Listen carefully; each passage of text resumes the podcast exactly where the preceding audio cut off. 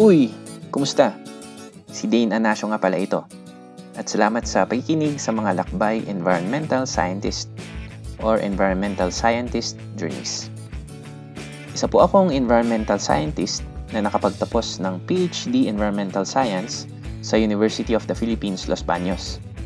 At sa audio series na ito, na pinamagatang Readings on Human Environment Interactions, ibabahagi ko ang aking first pass sa mga academic papers o research articles na tumatalakay sa usaping tao at kapaligiran. Ang goal ng podcast series na ito ay mapalapit ang kung sino mang nakakaintindi ng Filipino sa siyensya, filosofiya at sining or science, philosophy, and art ng agham pangkaligiran sa pamamagitan ng pagbasa ng mga research papers ng mga scientists at mga dalubhasa sa kani-kanilang gawain, for example, artists and other individuals na hindi necessarily scientific or science ang background ukol sa environmental science. Ibabahagi ko ang kanilang mga obra sa pinakasimpleng lingwahe na makakaya ko.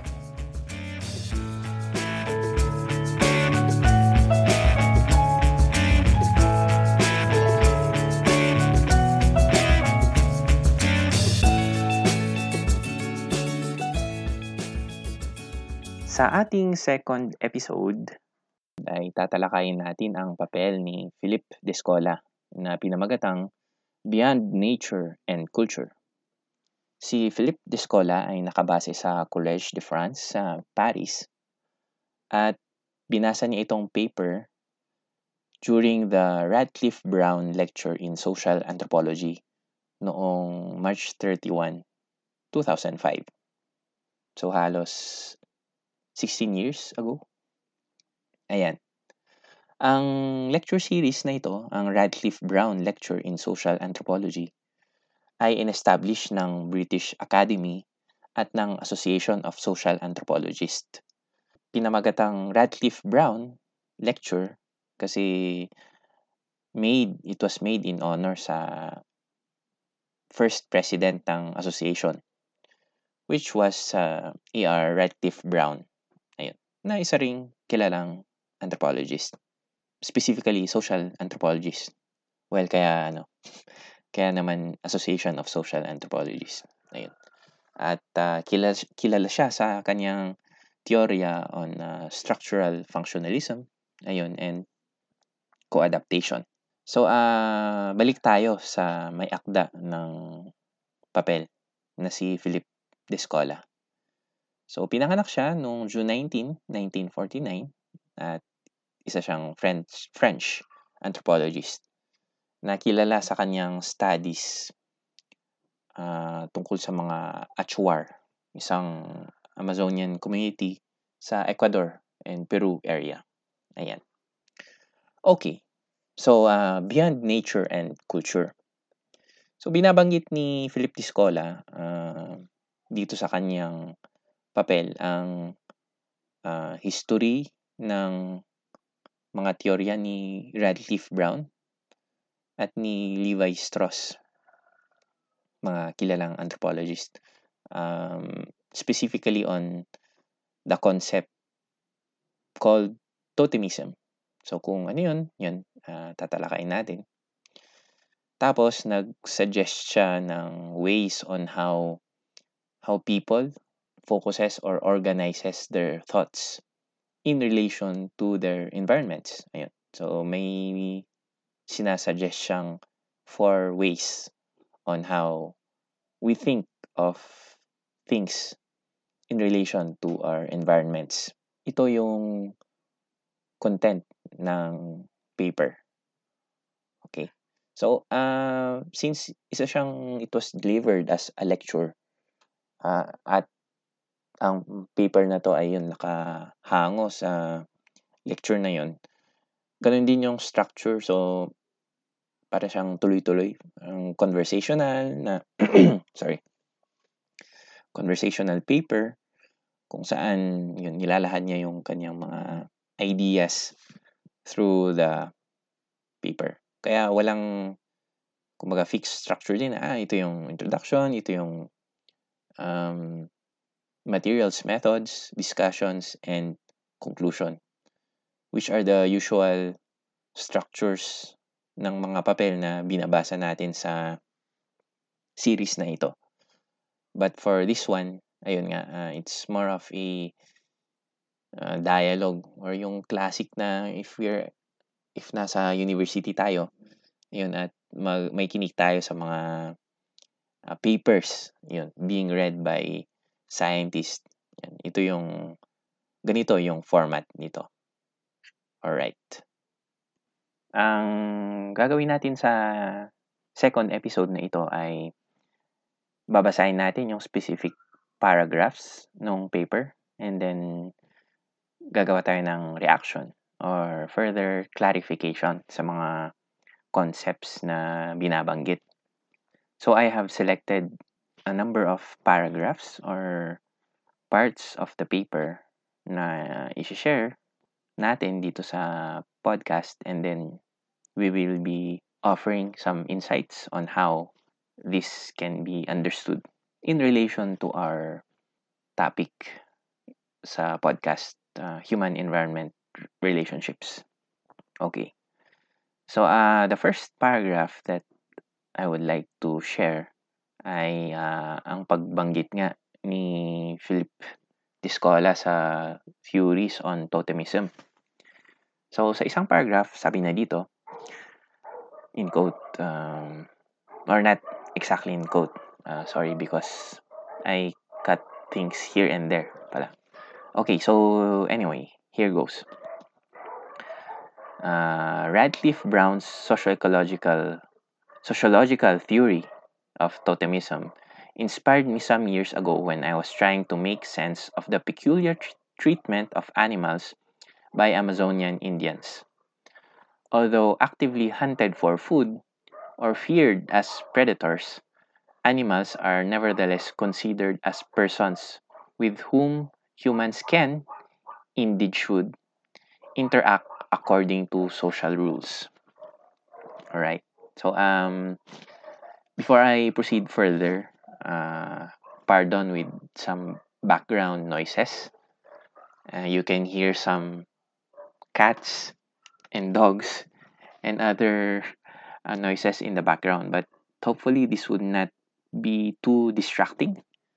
And uh, although I can really go into a closet, which I'm actually near one right now, to isolate things, parang I would also like to share the visceral experiences somehow uh, on how uh, I was going through while recording this.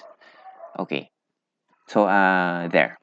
Just a heads up of uh, how things are going here during this recording. Okay. So, uh, back, back to the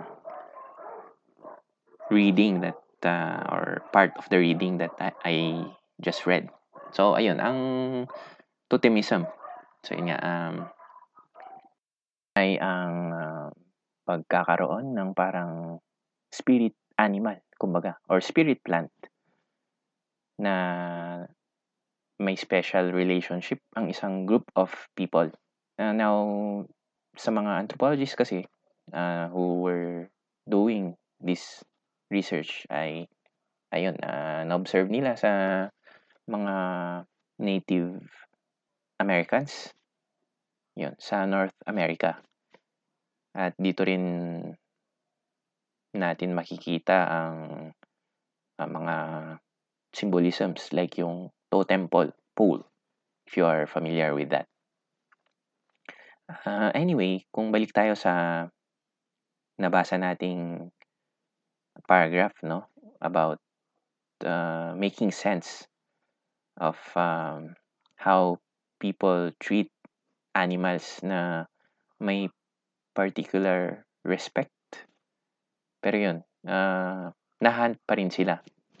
So for uh, others kasi, parang yun, napaka-utilitarian yung tingin ng mga tao about these things, about what they use, like plants, animals, no? But sa case kasi ng mga people who are in close relationship with nature, parang these are not just resources kasi eh. Ayun. So, I mean like for me, na ayun, lumaki, lumaki bilang um, katutubo sa Sagada and with the beliefs of other native uh, peoples dito sa area na to. Yun, ah, hindi kasi yun yung usual na tingin uh, about things na they, they are not just something to use but uh, they have spirits or you should treat them with respect. Else, uh, ano, gagawa sila ng something bad to you.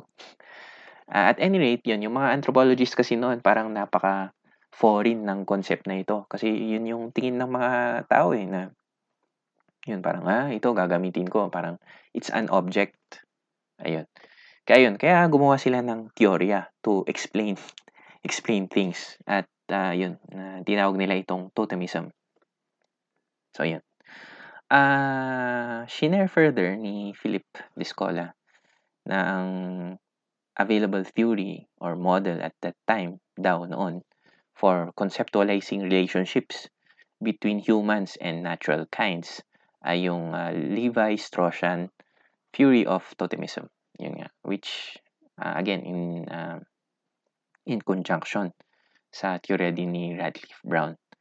Uh, but for Levi Strauss, ang idea ay uh, may discontinuities, uh, tinatawag na hindi naman siya talaga makikita as something na very similar to you or um, you observe uh, discontinuities. Kasi yun, parang there's a disconnect. Nga. Between uh, species function uh, and the social lives of humans. Ayun. But again, going back to uh, the enlightened peoples, no? So yun, sa case nga ng Amazonia, the Amazon people, uh, hindi hindi naman ganun katala nagkakaiba ang mga tao and ang mga hindi tao. Like, yun, mga plants and animals. Uh, and specifically, hindi uh, hindi ang pagkakaibang ito ay well, bukod sa nakita mo na yun, iba yung ano nila, iba yung morphology nila. Like, ang plants may mga dahon, may mga stem, may trunk. Ang mga animals may apat na paa, and so on and so forth. Yun. Ang differences na nakikita ng mga taong ito ay not not sa nature. I mean yun. Yun yung morpholo- morphological characteristics nila. But sa differences lang in degree. Yun. Iba lang yung, yung um, kumbaga roles na ginagawa nila as compared to you. Ano? So, there's still, uh, there's dis- discontinuity, kumbaga, pero yung uh, difference ay hindi dahil sa magkakabing itsura, pero yun more on the degree or roles na ginagampanan nila. So, uh, sinasabi uli dito, like, um, the relations of the Australian Aborigines established with natural objects and phenomena are similar to those they establish between themselves. Okay? Both sets of relations being predicated on their social structures. And so, ayun nga, hindi uli because iba yung itsura nila and stuff, but more on the social structures na nag-govern or nag-establish ng rules kung ano ba ang relationship ng plant na ito with us or ng animal na ito with us. Ayun. But uh, in essence, yun, ang gusto ko lang i-share ay yun, iba yung pagtingin kasi ng mga tao or how I understand uh, things din ah. Iba yung, iba yung perspective ng isang tao na tinitignan lang ang mga bagay-bagay na mga bagay lang. Kaya, kaya gumagawa ng ganitong teorya to explain why and why this is so and so as compared sa group of people na um, titingnan nila as part talaga ng kanilang being or ng relationships. So, I mean, hindi hindi siya gano'n kalaking issue. Ah, kasi nga titingnan mong ano, eh, it's part of you, ayun. But anyway, ah, yun kasi yung dahil sa pagkakaiba ng ating mental models, yun, ah, or perspectives, yun, kailangan nating gumawa ng models, ayun. Or sa kaso ng mga anthropologists, kailangan gumawa ng mga teorya para ma-explain ang mga bagay-bagay. Kasi it, ah, which is good in a sense kasi it helps them understand na, oh, may ganito palang way of viewing the world. Ayan. Okay. So, ah, yun, yun yung issue, no? Yung ah, about the relationships of people with nature. On one hand, ang tingin ng mga tao ay yun, it's something na bagay lang, ah, animal lang, plant lang. Ah, on the other hand, ay yun, it's not just a plant or an animal, but it's something that is in direct relationship with us, with me. Something that is a part of me, kumbaga. Okay. Ah, now, ah, pupunta tayo sa part kung saan uh, i-discuss ni ni Philip Discola ang ah, yung mind body ah, dualism kung saan.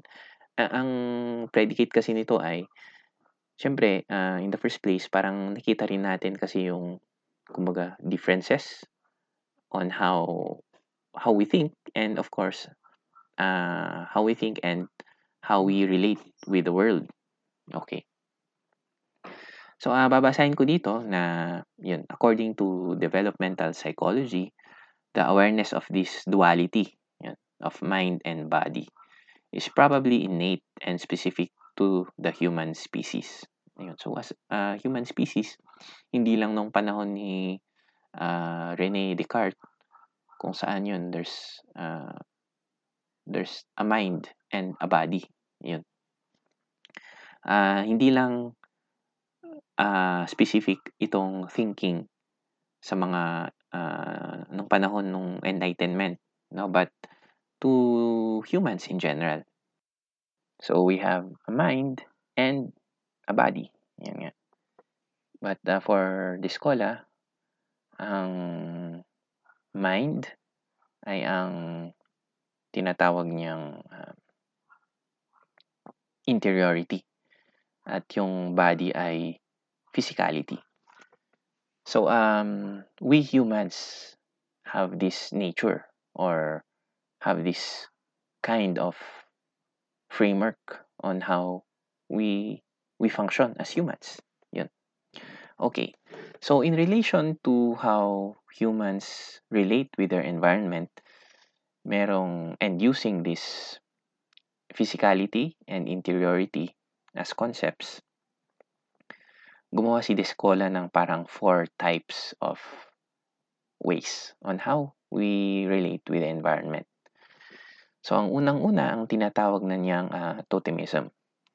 So, kapag ang um, itong physicality and interiority, yun na pinoposes natin, ay analogous to how animals or plants think of also their physicality and interiority. So yun, kung analogous uh, how how I think, how I reflect, how I how my body interacts with another uh, is similar to how this animal or how this plant thinks or interacts uh, with another. Yun, uh, tinatawag niya itong itong totemism. Okay, so I hope that's clear. Ngayon, ah, ang second naman, kapag ang isang, ah, bagay or isang plant or animal ay ibang-iba talaga or like iba ang kanilang interiority and physicality, ah, tinatawag niya itong, ah, analogism, ayun. Kapag ano naman kapag similar similar ang interiority, uh, pero different physicality. Ayun. So, iba, iba yung, uh, ay similar yung ways on how they reflect and things. Pero yun, iba yung physicality. Kasi yun, iba naman talaga kasi hindi naman katawang tao, hindi naman um, body, hindi naman something that is similar to the human body ang isang plant, ang isang tao, ay isang animal. Ayun, ito naman ang tinatawag niyang animism. Ayun. Ngayon naman, ang fourth ay kung ang isang um, plant or animal, ayun, it's, uh, wala siyang interiority, hindi naman ito nagre-reflect. Ayun. Uh, pero, it uh, possesses a similar kind of physicality. Ito naman ang tinatawag na ni Discola na naturalism. Okay, so for for first timers siguro uh, maybe it this is hard to wrap our hands our heads around. So uulitin ko po ah. Uh, ayun. Uh, lahat nga daw ng tao ayon kay Discola ay merong uh, mind and body. Ayun. Pero ayon sa kanya, uh, gusto niyang tawagin itong mm, body as physicality. Ayun. Kasi physicality because uh, it kailangan mo ng physical action to show your intention or uh, action. So yun, disp- disposition. Um, uh, physicality and interiority kasi yun as nag-iisip or um, may something beyond that structure beyond that physicality na makikita mo, uh, may thinking na nagaganap inside of that. If uh, nakukuha, nakukuha nyo ba yun? Uh, inside of this thinking vessel, of this uh, physical embodiment, ay may thinking part. So, yun ang tinatawag niyang interiority or yung mind sa mind-body duality. Ayan. So again, um, there's physicality, meaning it uh, something that enables physical action, and interiority. Kasi uh, this physical being has a mind. It thinks. There's uh, self-reflection. Yun. So, gamit itong uh, dalawang konsepto or na occurring occurring at uh, a physical or uh, living being has this two qualities no so giving this given these two qualities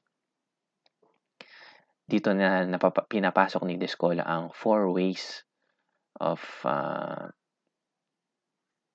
how how uh, beings interact So, yun nga, ang unang-una, kapag ano daw, kapag um, ako, uh, let's, uh, let's, I'll give myself an, as, as an example.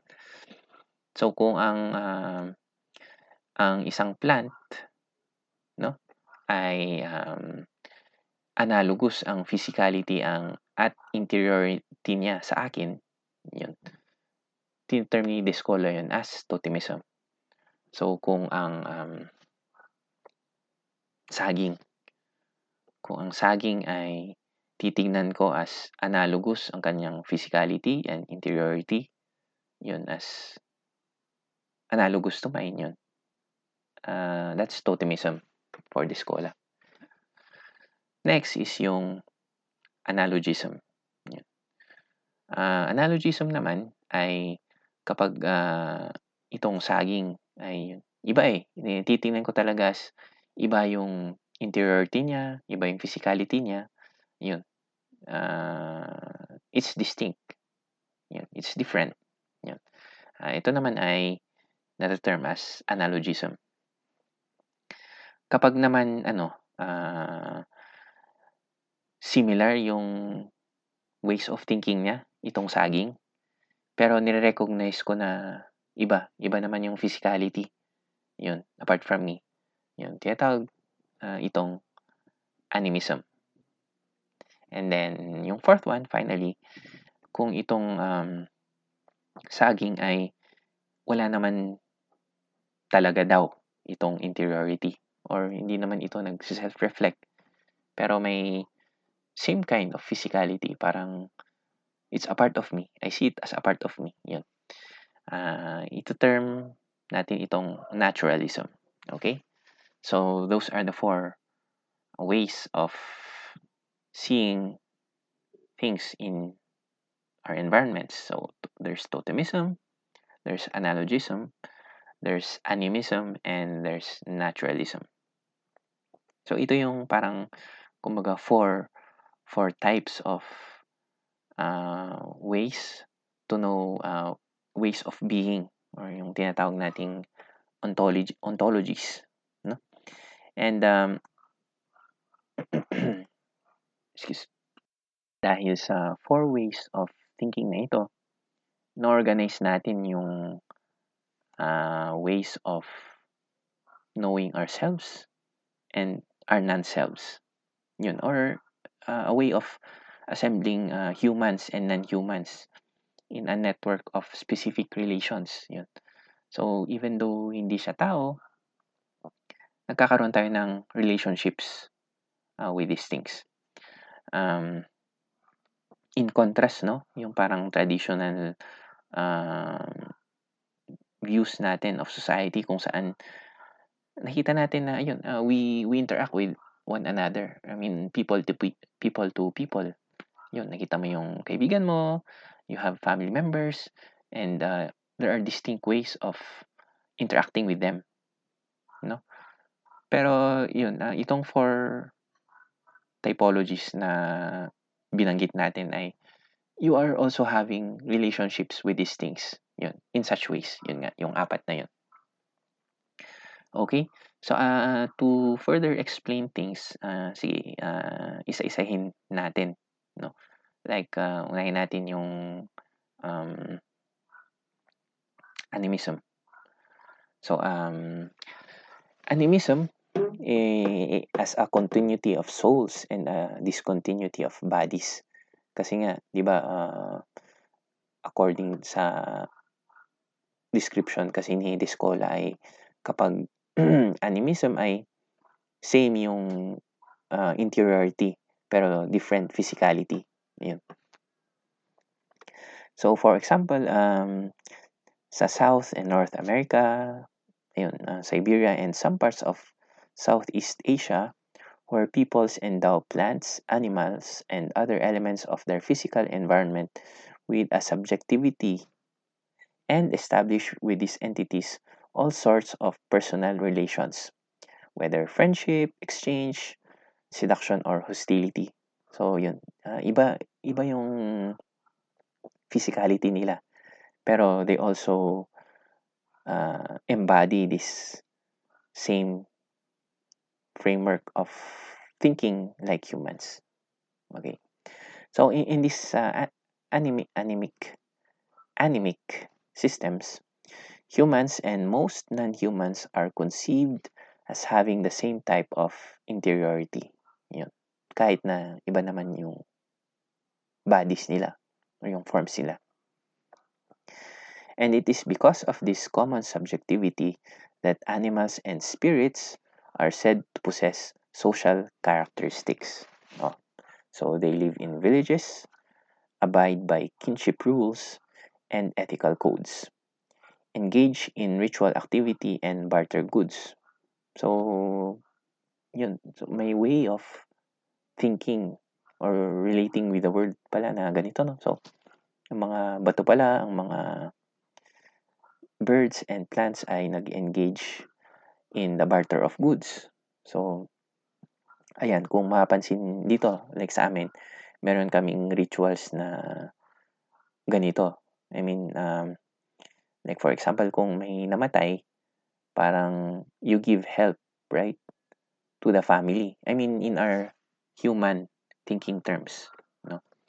But because um, uh, there's a spirit world, yun, parang to barter goods. Parang actually, the help that I'm giving is not to bar to not to help uh, to help uh, the family in grief but to help the ancestor spirits, kumbaga, uh, you give goods for them to these ancestor spirits. Or uh, yeah uh, similar uh, yun uh, animism and ancestor um, spirits yung concept concept is similar. Uh, at any rate uh, I may have confused you more but ayun uh, these these um, animals plants engage in these kinds of personal relations relationships. Okay so um in other words humans and all the kinds of non-humans with which humans interact each have different physicalities. In that their identical internal essences are lodged in different types of bodies so same same that they engage in uh, human affairs in human ways of reflecting of thinking yun nagkataon lang na iba iba yung um, physicalities nila. So now I'm reading, and this is why in anemic systems, dietary prescriptions and prohibitions are less designed to favor or to prevent the mixing of reputedly heterogeneous substances, uh, as is typically the case in Chinese or Galenic medicine. For instance, than to favor or to prevent the transfer from the prescribed or the proscribed species of certain anatomical features or of certain traits of behavior reputedly derived from these features. So, um, again, I'll use our case uh, dito sa Cordillera or like for us sa Sagada.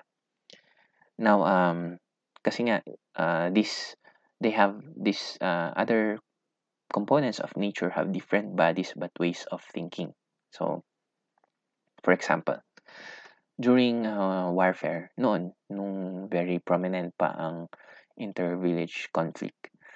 Uh, one way to kumbaga strengthen the the warring party or the warriors during um, during conflicts no?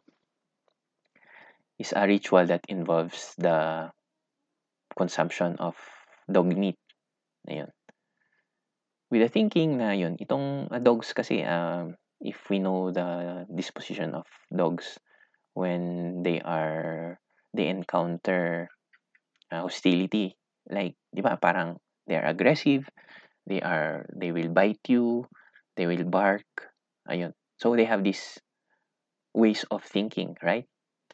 So with the passage that we have read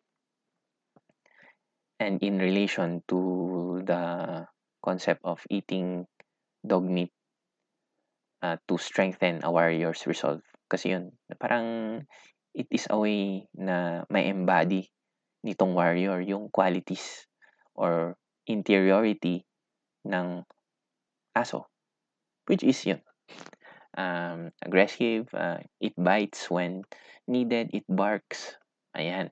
So uh, that's that's how I relate uh, this passage so for uh, now reading for metamorphosis is what allows interactions on a common ground between entities with entirely different bodies when animals and plants reveal their interiority under a human form in order to communicate with humans.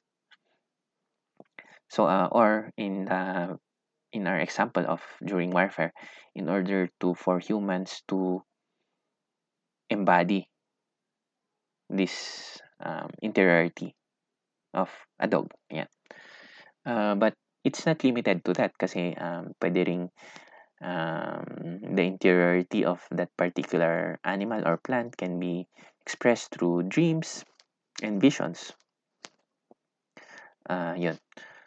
Uh, or when humans, usually through uh, uh, human affairs, through shamans or um, people in the community who, who can communicate with this, with these plants, with these uh, animals, and so on. So, in such systems, all the classes of beings endowed with an interiority similar to that of humans reputedly live in collectives that possess the same kind of structure and properties. Yun, interior, interior, interiorically, interior, interioritically. okay? So, um, these plants, these uh, animals, they have chiefs. Yun, so meron din silang shamans of their own. They have rituals, dwellings, techniques, artifacts. They assemble and quarrel, provide for their subsistence, and marry according to rules. Ayan. But uh, these collectives, they are all integrally social and cultural. They are also distinguished from one another by the fact that their members have different morphologies yun, or different physicalities yun, and behavior. Okay, so um, that's uh, for animism, and I hope it clarifies things uh, at least. Okay. Okay, next ay ang analogism. So, gaya ng nabanggit nung unang parts, ang analogism ay kung saan ang objects, interiority at physicality ay distinct sa that of mind or humans. Okay, so ayon kay Discola, analogism can be seen as a hermeneutic H-E-R-M-E-N-E-U-T-I-C hermeneutic or uh, concerning interpretation. It's an hermeneutic conception of completeness and totalization. It says here, uh, it, it entertains the hope of weaving these weakly differentiated elements into a canvas of affinities and attractions which would have all the appearances of continuity. Um, highly technically worded. But uh, at any rate, ang gustong palabisin ni uh, Discola ay yung nga uh, analogism. Uh,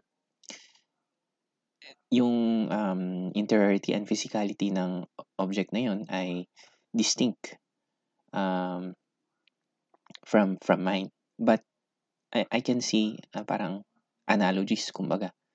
So sabihin natin na yung mga planets or ang ating solar system uh, system system ay um, analogous yung kumbaga yung family structures nila. So ah si si Sun is the father and um, ang mother ay si Moon and Earth ay eh, Earth and the planets are the children. So yun. So ano ang um, na-assign natin na ways of thinking ng isang father, no, ng isang mother. Yun. So um probably ganun din ang ways of thinking nila. I mean, yun. Parang it's it's similar in a way. Although distinct din kasi uh, parang nire-recognize mo rin naman na I know that the son is the father, for example, but I don't know exactly how a son father thinks. So, parang ganun. Pati rin yung sa landscapes, for example, may may elder mountain, may um, younger mountain, and uh, yung elder ay nagbibigay ng advice sa younger mountain. So, yun, parang titingnan natin yung uh, relationships ng mga bagay na ito or how they move or act as mountains because yun, parang ni-recognize natin na ay, itong si Elder Mountain, sinasabi niya kasi itong si Younger Mountain na gumalaw or yun, kaya nagkakaroon ng earthquake. Yung parang uh, yun, that's uh, that's how how analogism can be used to explain yun, how, how we, things in nature interact and how these interactions affect us and yun, uh, how our interactions also affect these other components of nature. So, um, that's the short uh, explanation na may bibigay ko sa analogism. Uh, next, ay yung tinatawag niyang naturalism na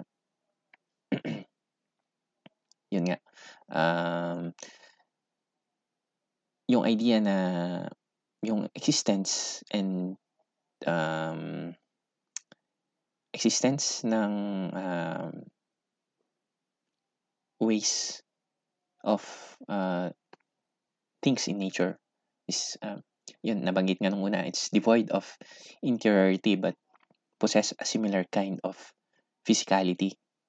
So yes we recognize that these are mountains for example these are planets um, and we see it as part of ourselves although hindi naman sila actually nag-iisip or nag-usap-usap but yun parang extension sila ng ating social relationships.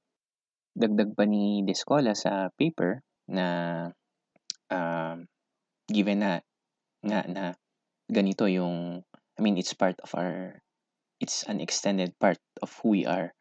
Hindi yun kasi anda sa dinami-dami ng nakita nating parang possible extensions no. So ayon kay Descola in spite of Descola in spite of this diversity however Humans and non-humans always appear as constitutive elements of a wider collective, coextensive with the world. Cosmos and society become truly indistinguishable, whatever the types of internal segmentation that such a totality requires in order to remain efficient. Um, ang gustong palabasin nga is yun, kahit na um, dahil sa uh, sorry, dahil sa dinami-dami ng ating um, elements, no? Um, naging ano, indistingu in, indistinguishable na rin actually yung ating ating extensions na ito with our society. Kasi yun nga uh, it's being being an extended part of what we are. Ang, ang human society is seen not as a distinct uh, or separate entity, kumbaga, with the mountains, with the planets, and so on. But yun, uh, a part na siya talaga ng yun, na, um, naturalism ng nature. Ayan. So, um, that's that's how naturalism as a as an ontology or as a way of being or um, as a way of being with uh, in relationship with the environment and us. And then last, pinanghuli ko yung totemism para lang um, to give emphasis or uh, to highlight kumbaga parang I see it kasi as uh, encompassing this the other three um, three typologies. Although binabanggit nga din naman ni Descola na hindi naman ibig sabihin na kung ang isang group adheres to this partic to adheres to one particular ontology only kasi pwedeng uh, all of these four uh, ways of conceiving things ay nangyayari at the same time. Yun, it just so happens na siguro mas um, for a certain case, ito yung mas na-exercise. Sa other case ay yung ibang type naman. Okay, so uh, yun, the totemism. So, the main totem of a group of humans, most often an animal or a plant, and all the human and non-human beings that are affiliated to it, are said to share certain general attributes of physical conformation, substance, temperament, and behavior by virtue of a common origin emplaced on that uh, emblem or yung totem, yung yung ano, yung species na nag-illustrate ng totem. Yun, emblem. That's the emblem. So an emblem is something that illustrates the totemism. Yun nga, um, ang emblem nito ay isang crow, isang animal. Ayun. But uh, totemism, ibig sabihin itong emblem na to ay pare-pares yung, yun nga, ang binanggit dito yung um, substance, temperament, and behavior of all those identified with that particular totem. Okay. So, um, for example dito, may case na na-photograph ang isang Australian Aborigine with a kangaroo. So, yun, na-picture sila side by side. Tapos parang nung pinakita yung picture doon sa Aborigine na yun, ang uh, reaction daw ay, uy, uh, kapareho ko. Referring to the kangaroo. Parang mm, kapare- kapareho niya na, let's say, uy, kapareho kong mahisig, kapareho kong pogi, kapareho kong malakas lumundag. Ayan. So, uh, parang titingnan niya na, uy, seeing the kangaroo as an emblem of uh, of the totem. I mean, uh, yung property ng kangaroo, behavior niya ay nakitang um, component, component niya or part niya referring to that uh, Aborigine man. So, although of course, I mean, if you observe uh, ang perception mo naman eh, ay, ito yung itsura ng kangaroo na yan may mahabang tail, uh, malaking legs, may pouch, so on and so forth. But at the same time, ni-recognize mo na you are the same. Kasi nga, you believe in that. You you are part of that totem na yun uh, i- iba man. I mean yeah ob- obviously iba naman talaga yung itsura ng uh, kangaroo. So, no but uh, it's analogous. I mean yung behavior niya eh, kagaya din ng behavior ko. Ganyan. Yung physicality niya mm, um, malakas yung legs yun parang yun kasing lakas ng legs ko yan. Yung tail, well, wala, wala akong tail pero parang if I see it as a way to balance myself, parang hmm, yung tail niya, ano, kagaya ko rin ng, kagaya ng sense of balance ko. Ayan. So, there's, um, nakita mong yung physicality and interiority ng kangaroo ay na-embody mo rin.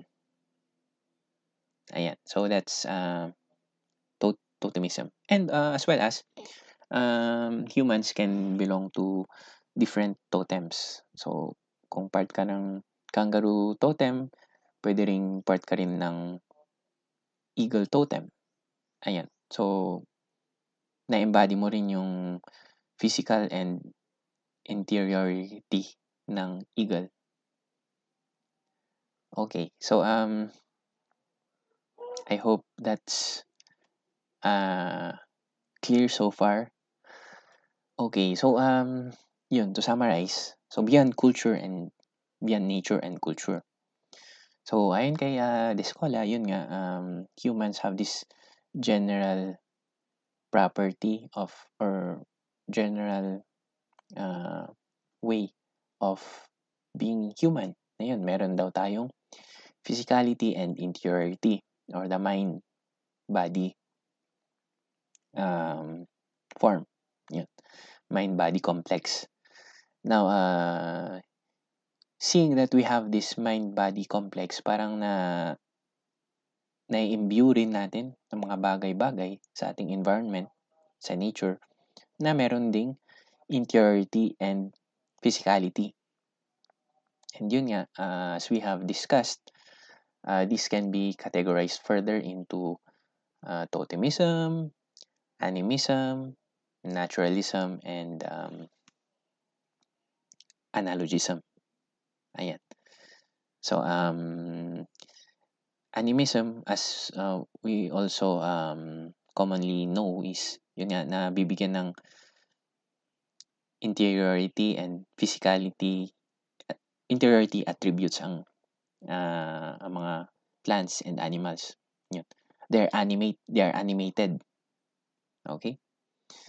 Uh, next ay yung analogism. Yun nga, um, kumbaga yung family structure ng mountains, ng plants, ayun is analogous to how we structure our families, yan, our organizations, kumbaga. Uh, naturalism naman ay um, we see things not that they have the same interiority or the same mind as as us but we see them as extended parts of ourselves. Yun they we have um, they have the same physicality kumbaga. And then yun ang last na binanggit natin yung totemism parang magka uh, iba yung physicality nila iba yung uh, ways of thinking nila but it's uh, similar to our own. Ayan. so we, we we make we adapt an emblem to symbolize this totem. Okay. So those are the four uh, ways of uh, classifying kumbaga our relationships with nature again it does not mean na kung ang isang particular group ay nag-observe ng animism ay animism lahat ng ways of how they view things. Kasi uh, these four typologies can be can occur at the same time. So um finally, uh, parang pinapoint out ni um, ni Descola that uh, yun kasi as as people as uh, humans yun parang we see we see differences then although we also see resemblances. Okay? So uh, in seeing these differences and resemblances yun we we recognize we uh, emphasize or we we have various frameworks of how we relate our relationships with the environment, with nature. And uh, that that is beyond that is beyond uh, cultural cultures. I mean, um, beyond a particular culture or ethno-linguistic group. Yan. Kasi yun parang since we all have this uh, mind-body mind-body complex or physicality and interiority, yun, we we can frame this uh, differences and resemblances with nature in spite of our differences in culture.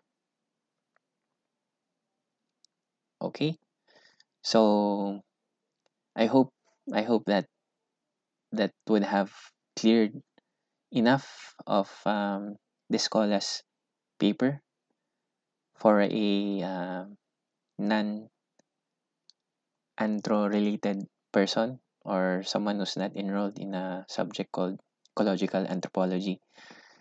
Nonetheless, kung may katanungan, ayan, uh, pwedeng pwedeng i-ano, i-address sa email email na ito. Uh, DB Anasio, DB Delta Bravo Alpha, DB Anasio. Delta Bravo Alpha November Alpha Charlie Indigo October. DB Anasio at up.edu.ph. Just in case.